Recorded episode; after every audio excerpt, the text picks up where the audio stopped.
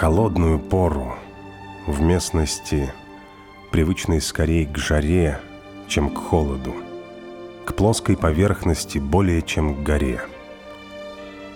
Младенец родился в пещере, чтоб мир спасти. Мило, как только в пустыне может зимой мести.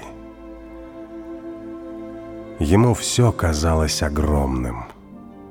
Грудь матери, желтый пар из воловьих ноздрей, волхвы, Балтазар, Гаспар, Мельхиор, их подарки, втащенные сюда.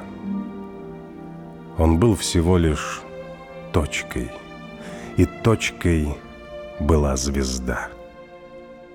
Внимательно — не мигая, сквозь редкие облака, на лежащего в яслях ребенка, издалека, из глубины вселенной, с другого ее конца звезда смотрела в пещеру. И это был взгляд отца.